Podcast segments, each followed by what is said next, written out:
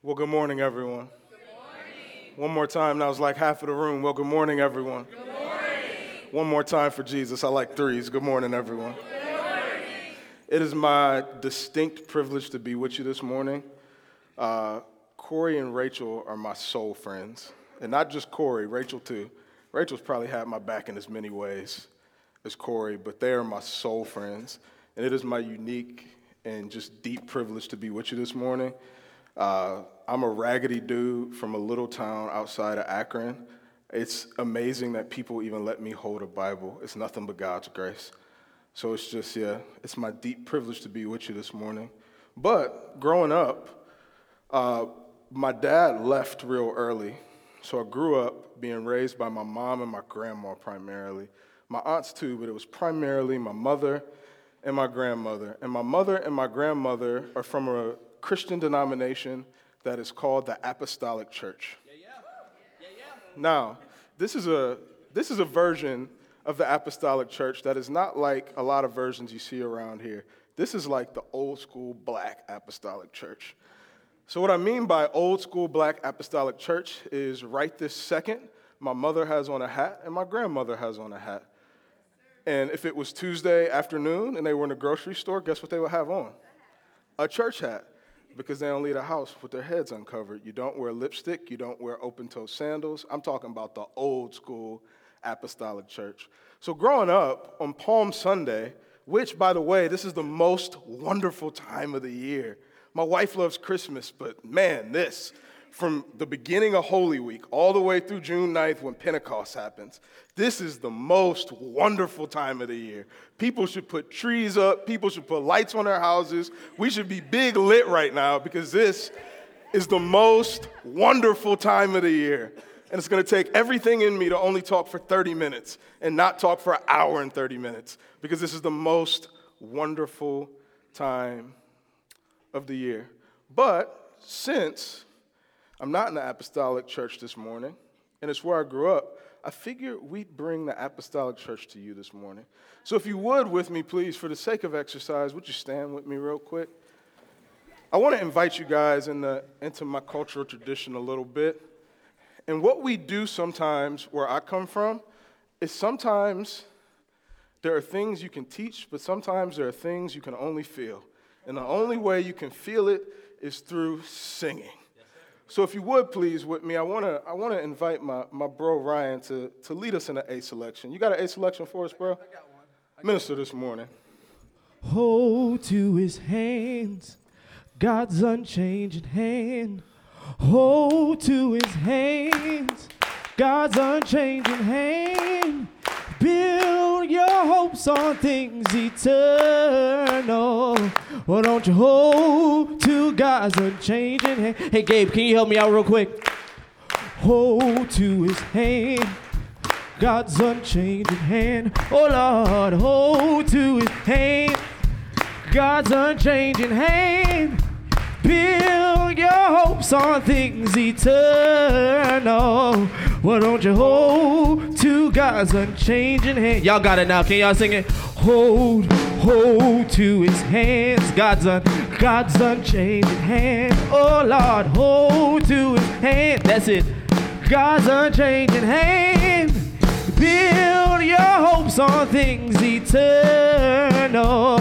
Why don't you hold to God's unchanging hand? We'll do it two more times. Hold, hold to his hand. God's unchanging hand. Hold to his hand.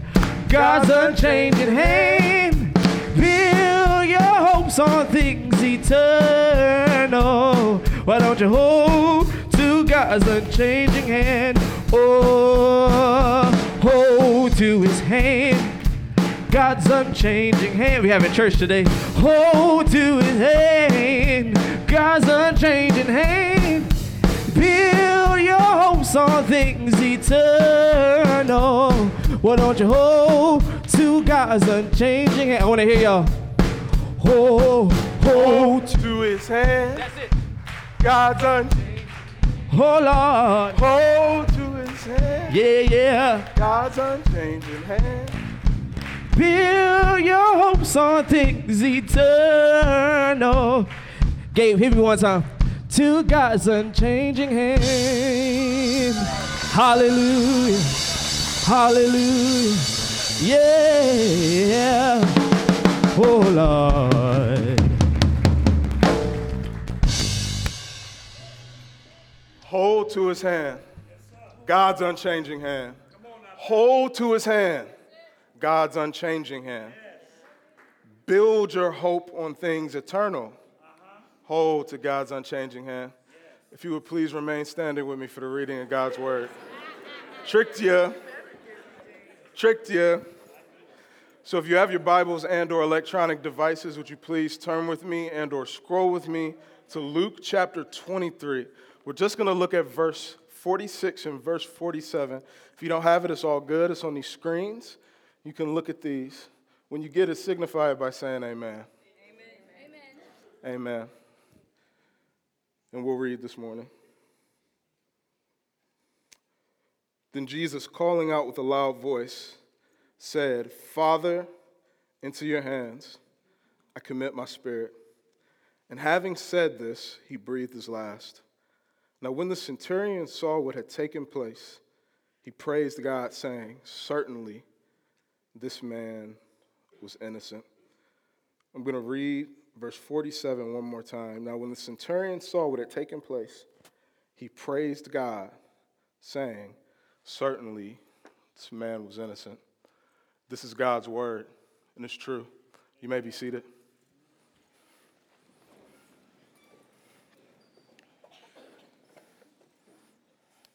We're going to hit it in a few different ways, but I have one point for you this morning and one point only. And that one point is what we just sang. And for me to say it doesn't even fully articulate the point that we have this morning for you. Hold to his hand, God's unchanging hand. Hold to his hand, God's unchanging hand. Build your hope, build our hope, build my hope, Jesus, on things eternal. Hold to God's unchanging hand. Sometime during the seventh or ninth century, there was a man named St. Angus. He found a valley surrounded by forested hills in the highlands of Scotland. And when he found this place, he was so entranced, he was so gripped by its transcendent beauty that he decided to build a church there. And he built a church there and he decided to call it a thin place. A thin place. And he calls it a thin place because he believed that that was the thinnest place on earth, that the space between earth and heaven was so thin that he could literally feel God's presence in that place. So he built a church there. And the church exists up until this day. There are people worshiping there up until this day in this thin place. In this thin place. Around a decade ago, yeah, man, north of a decade ago, I had a friend at Malone. He was the skinny white dude. And the skinny white dude came up to me and he said, Hey, I have the keys to this elementary school in downtown Canton. And he said, My dad just purchased it for a buck. You'll never believe in the world that my dad purchased a whole elementary school for a buck. And he said, I want to start doing open gym in here. We had been hooping at another space, but he was like, I want to do open gym in here. So we came in here, and I remember the first time I came in here. I'm not going to tell you what the bathrooms looked like the first time I came in here. I'll just say they weren't fit for Christians. but I remember coming in this gym, and I remember seeing trash nearly up to my ankles and unspeakable things laying on the ground. But man, the first time I walked in here with Corey, I, this was a thin place, man. It was a thin place. I could just feel that God was about to do something crazy. I could just feel that God was about to do a miracle. It was a thin space and it was a thin place. And then in the years following, I got the opportunity to watch how this thin space would form and how this thin space would come to be. And man, hooping turned into hooping in a meal, and hooping in a meal turned into hooping a meal in a word. And that turned into Word Wednesdays, and Word Wednesdays turned into middle school night, and Word Wednesdays. And high school was on Wednesday, and middle school was another day. And that turned into community meals every night. And then from there, we see God calling Corey to plant the church here. I want to remind you guys before we go any further this is a thin space. This is a thin space. We've seen God do miracles in this space. and the miracle of us simply sitting here worshiping in this building is proof of it being a thin space. I want to contend to you this morning for, for the coming moments that this is a thin space. Man, I believe the same thing about the building that we're in in Akron. I could tell you a, a wild story about that building. It's 100 years old. People have been doing ministry there for over 100 years, and we get the beautiful privilege of continuing that into the next century. But man, it's a thin space. But I want to contend to you this morning that the thinnest space ever in human history, the thinnest space ever, is going to be in a place called Mount Moriah, in a section of Mount Moriah in Palestine called Golgotha, which means the skull. And that is going to be the thinnest place ever in human history. And I'm going to contend to you this morning that the thinnest moments and the thinnest place ever in human history are going to be found in what you all have been studying here in this series. These are very thin moments in the thinnest space ever in human history. Theologians over church history have come to call it the seven last sayings of Jesus. The seven last sayings of Jesus when he is on the cross. When Jesus is on the cross, the space between heaven and earth gets so thin that Jesus begins to talk to God the Father directly. Jesus looks out on the people who sold him out. He looks out on the people, his disciples, who he trained for three years, who had turned their back on him and who had run away. Jesus looks out on the bystanders who he is going to the cross to redeem, who are shouting crazy things at him, who are calling him out of his name, who are mocking him, who have spit upon him, who drove nails through his hands and feet and put him up on a tree. Jesus looks out at them. And to the Father, he directly says, Father, forgive them, for they know not what they do. Jesus, in this thin space, as he's on the cross, looks at the two men who are standing next to him, who are hung up on the cross also. And he looks at them in the thin space, and one of them mocks him. But to the other one, he says, Remember me. And Jesus says to him, Today you will be with me in paradise. What a thin space. I'm going to contend to you this morning that what we just read in Luke, what we just read in Luke, which in the Gospel of Luke is the last of the seven sayings of Jesus, might be the thinnest moment in the thinnest space ever in human history.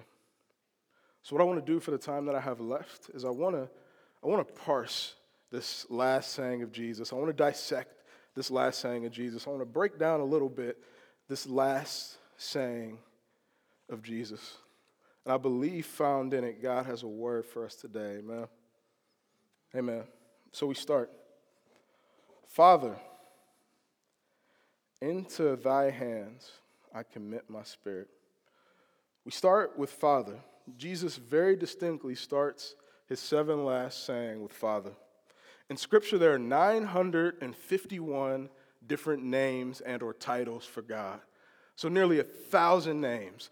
For some people, they call him Father. For some people, they say he's the mighty counselor. He's Jehovah Jireh. He's Jehovah Rapha. They call him the mighty one. They call him Elohim. Across three languages, there are going to be nearly a thousand different words and a thousand different phrases mentioned when we talk about God.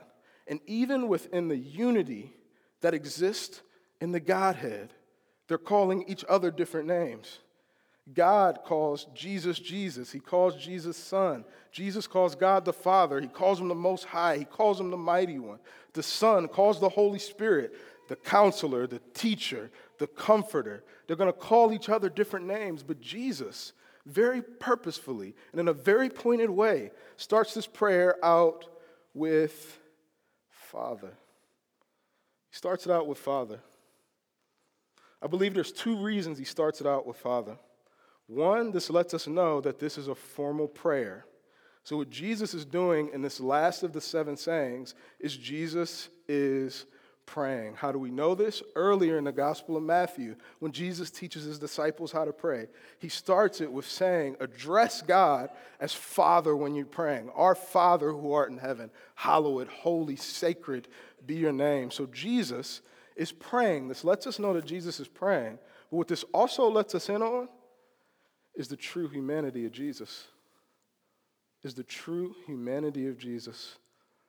Many scholars believe that the reason that we don't see Joseph mentioned outside of the birth narratives of Jesus is because Joseph is probably dead.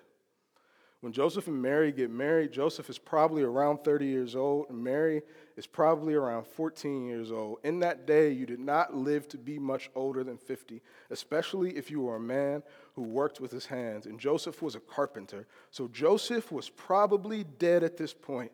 Jesus, in this prayer, says, Father, not only because God is his father, not only because he is a part of the triune Godhead, but Jesus' father is gone. The man who showed Jesus how to be a carpenter, the man who on earth provided for Jesus and his mother and his brothers as he was growing up, is dead at this point. And Jesus calls out to God on the cross as Father. As Father. And before I go on anymore, I just want to let anyone know in this room if you grew up like I grew up and your dad wasn't around, or if your dad has passed, or if you have an estranged relationship with your dad, the scripture teaches us that God is the father to the fatherless. He's the father to the fatherless. And not only is he the father to the fatherless, but God has designed us to be in community just as he eternally exists in community as the Father, Son, and the Holy Spirit. And there are men, there are men in our lives who, through the power of the Holy Spirit, will and can fill that void. Will and can fill that void. So now we go into the rest of the saying Father, into thy hands I commend my spirit. I want to first make a note here that the word spirit here is not talking about the Holy Spirit. This is not talking about the good old Holy Ghost, as they would say in the old church. This is not talking about the Spirit. This is talking about Jesus' human spirit, the part of Jesus that's going to last eternally, his human spirit. So, Father, into my hands I commit, into thy hands I commit my spirit. It's talking about his human spirit. Next, in a book called Doctrines That Dance by a man named Robert Smith, he's going to say that every New Testament principle, every New Testament principle has an Old Testament picture. Every New Testament principle has an Old Testament picture. What he is not saying is every single story or every single word in the New Testament has an Old Testament one for one translation. Because sometimes we can try to mystify, sometimes we can try to fit square pegs into, into round holes when we're interpreting the New Testament. What he is saying is every underlying principle, every big picture principle, and every big principle theme in the New Testament has an Old Testament picture. Has an Old Testament picture. What we're talking about today in the seventh last saying is, in fact, a New Testament principle. So, with it being a New Testament principle, it has an Old Testament picture. So, if you would please with me, let's turn to Psalm 31. Psalm chapter 31. We're going to read verses 1 through 5. And again, if you don't have it, it's all good. It's going to be on the screen right here.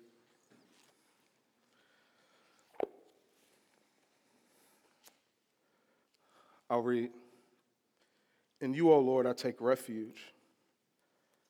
Let me never be put to shame. In your righteousness, deliver me.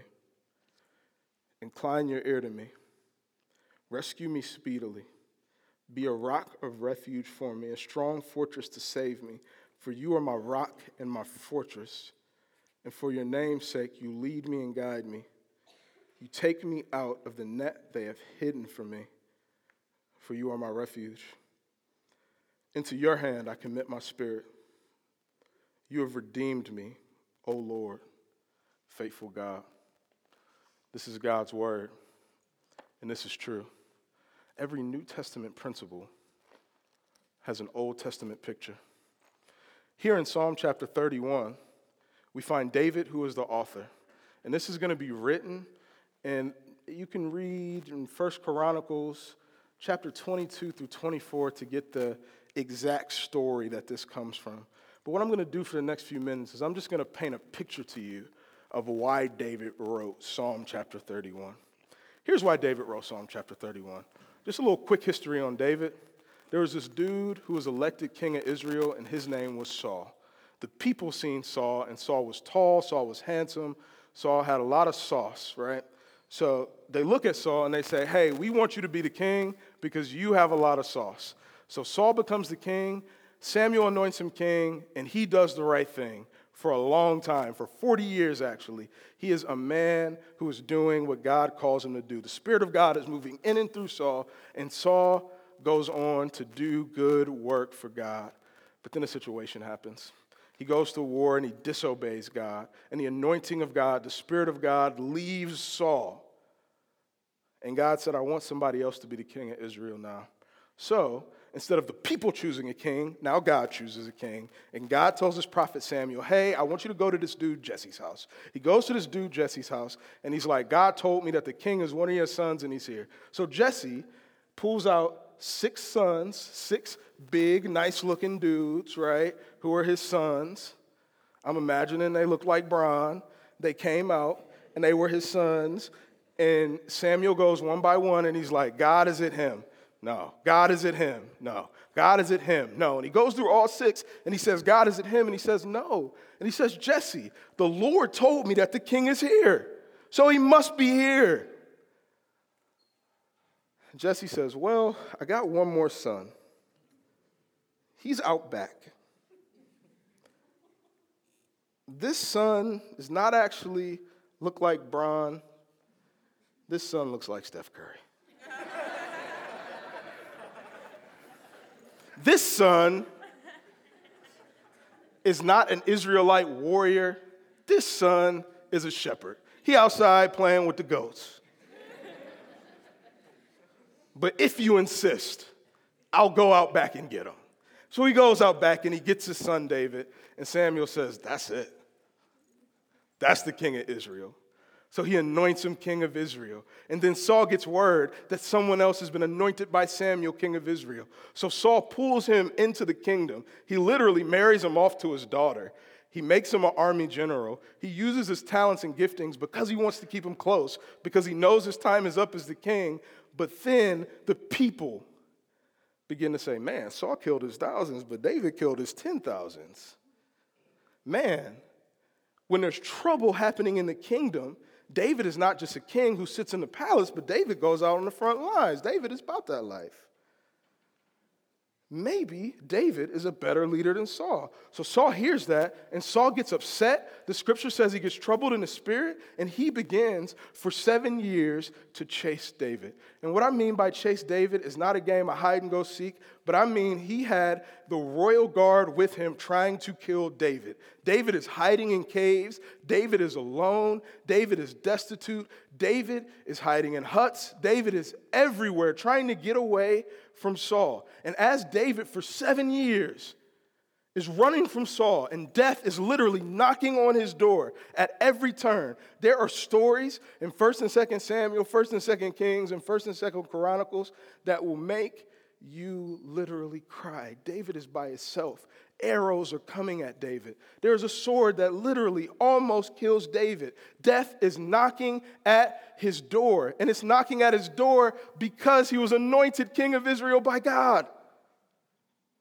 Not because of anything he was doing, not because of some pain that he brought up on himself, but death is knocking at his door because of who God created him to be. And when David writes Psalm 31, this is the situation that David is in. And let's look at one more time what David says in verses 4 and 5 of Psalm 31 as death is knocking on his door, as he is on his last leg. This is what David says For you take me out of the net they have hidden from me, for you are my refuge. Into your hand I commit my spirit. You have redeemed me, O Lord, faithful God. You have redeemed me, O Lord, faithful God. You have redeemed me, O Lord, faithful God. What we learn from David in this text is that even in the middle of David's situation, even in the middle of David's pain, this is his father in law who's chasing him. He's married to Saul's daughter. He's gone to war for this dude. This dude was his mentor, and now he's chasing him and trying to kill him. Death is knocking at his door. But the silver lining in all of this that David writes in Psalm 31 is that David has kingdom perspective. The peace in David's pain is David's perspective.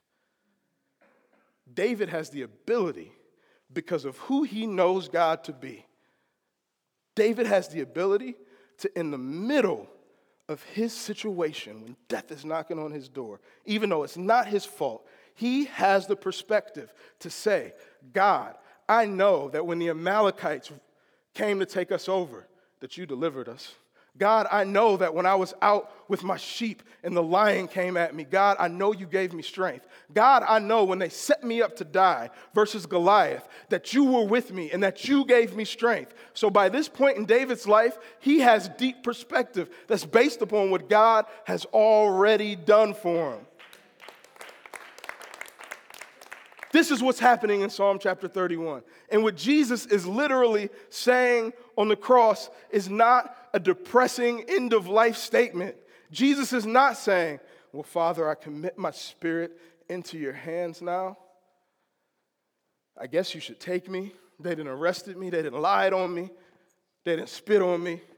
So now just take me. Jesus is not saying that. What Jesus is declaring is that in the middle of the most difficult situation in my life, in the middle of my pain, in the middle of my hurt, even though I'm innocent, even though it's not my fault, what he is saying is, God, you have the victory. You take me out of the net that they have hidden for me. You are my refuge. Into your hand I commit my spirit. You have redeemed me, O Lord. And we know what happens next week the redemption truly happens. Let's get lit. This is Holy Week. The redemption actually happens. Jesus raises from the dead. He commits his spirit and his body unto God. And on the third day, he gets up.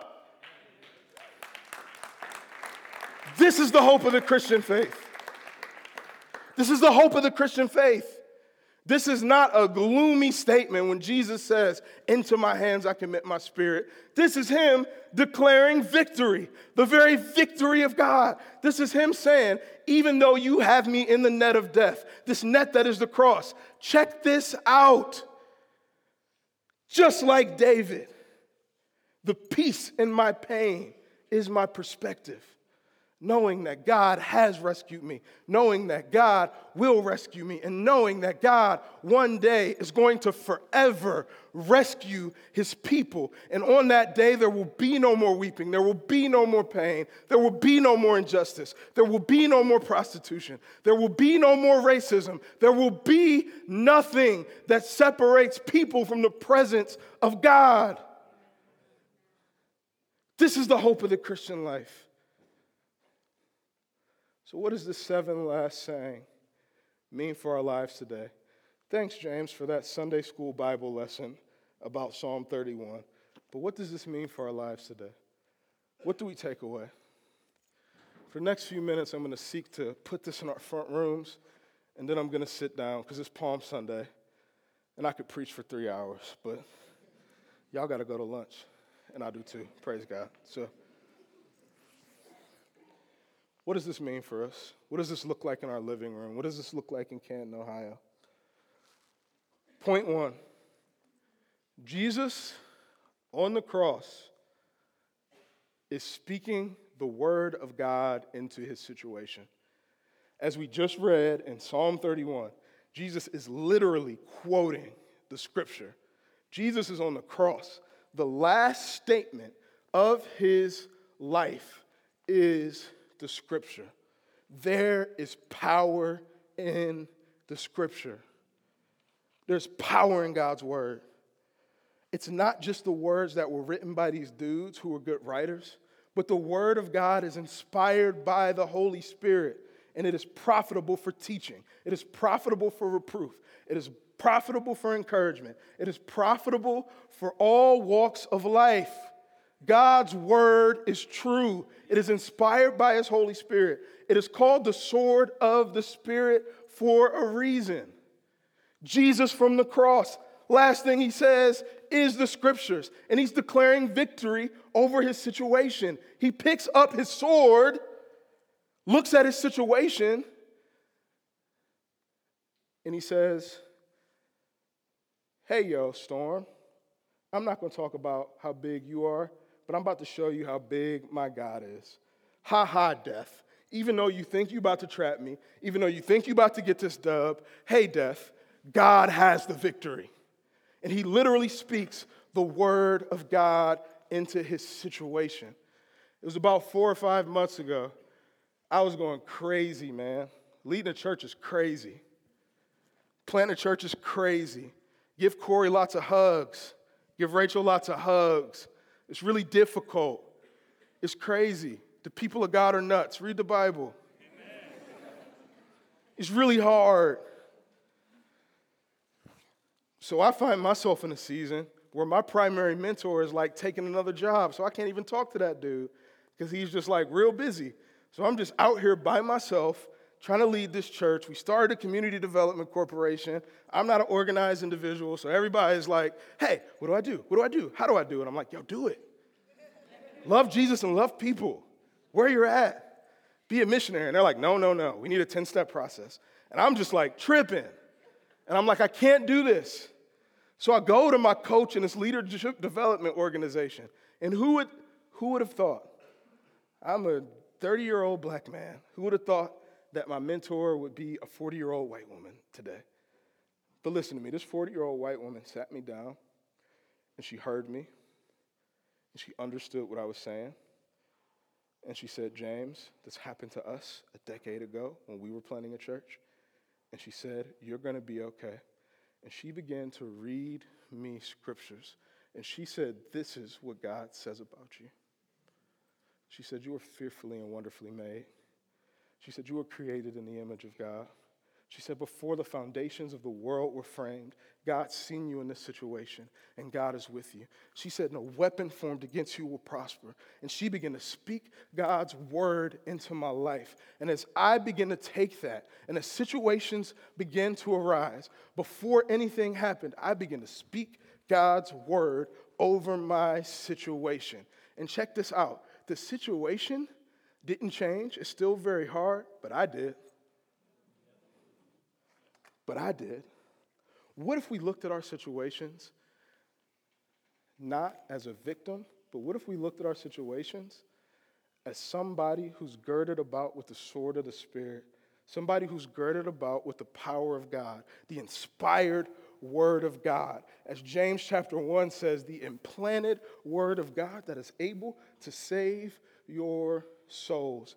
Let me end point one with this get in the text. Get in the text. Get in the text. The text is more important than your social calendar. The text is more important than what you have to do. The text is God's word, and it is true. And that implanted word of God is not only able to save your soul, but the souls of the people around you. Get in God's word.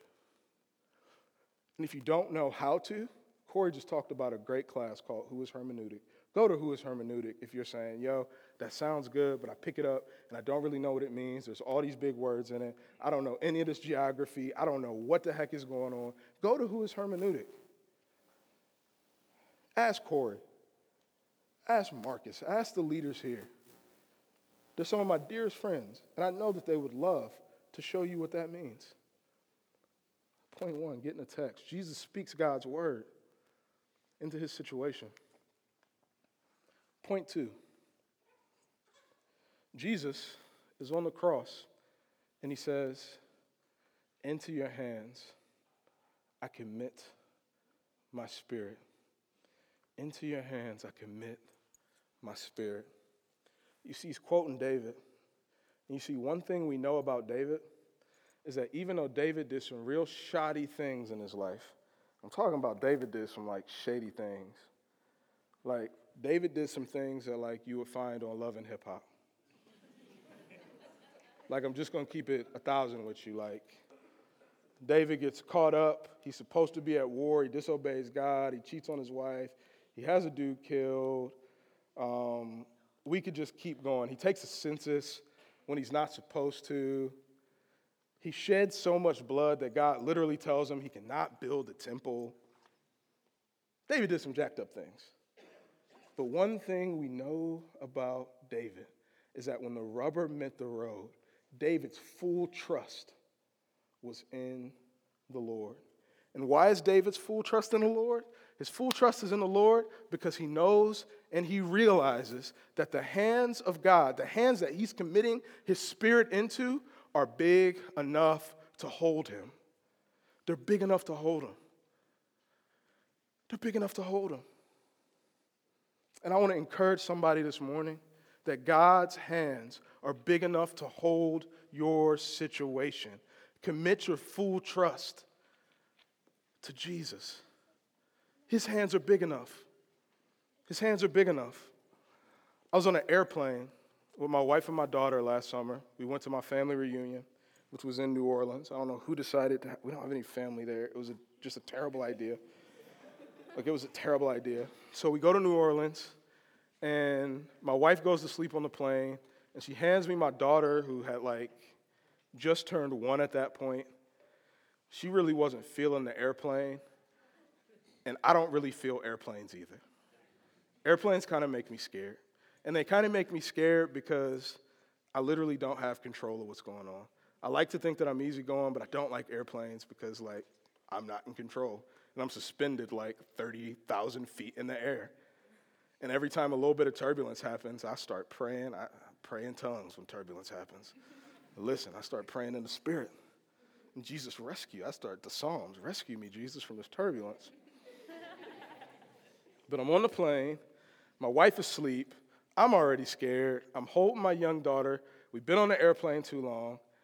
And we hit this like ridiculous pocket of turbulence.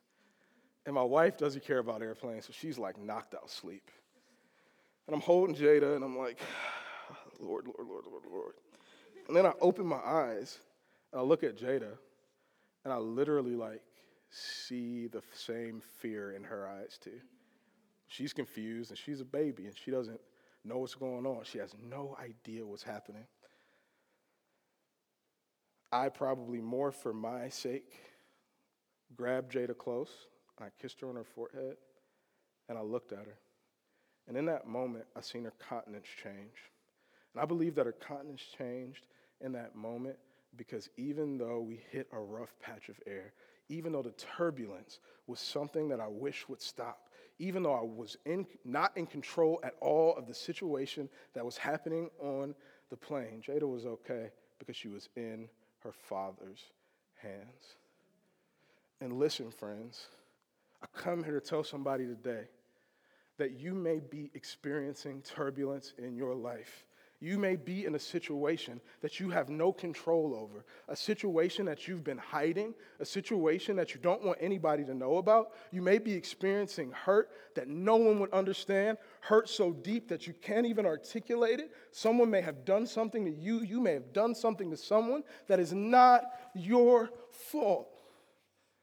But I come here to tell you today that in life's turbulence, in turbulent situations, God's hands are big enough to hold you. He is our Father. And when Jesus says, Father, into your hands I commit my spirit, what Jesus is saying is, The Father has got me. He is holding me. And I came here this morning to tell you that if you are in that kind of situation, trust God, the Father, is holding you. The same God that was holding David when death was knocking on his door is holding you. The same God who on the cross, Jesus says, I commit myself fully, I commit my trust to you. He is holding you. Jesus is holding you, and his hands are big enough. They're the same hands that reached down into the grave, defied death, and raised Jesus from the dead. And if his hands are big enough to defy death, his hands are surely big enough to hold us as well. And in closing, can I get the Luke passage back up one more time? In closing.